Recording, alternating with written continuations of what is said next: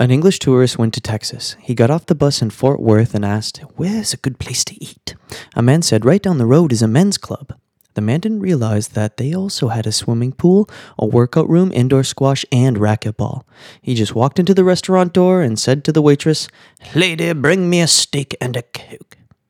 The waitress brought him a mug 12 inches in diameter and one and a half feet tall. The man said, I just wanted a Coke, not the whole factory.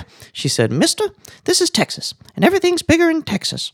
Soon she came back with his steak, and it hung over all the sides of his sizzling platter. He said, Lady, I just wanted a steak, not the whole cow. She said, Mister, this is Texas, and everything's bigger in Texas.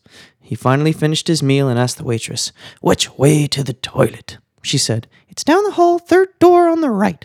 The man absentmindedly turned to the third door on the left, and with one step fell into the swimming pool of the gentleman's club. Help, help, he screamed. Don't flush it!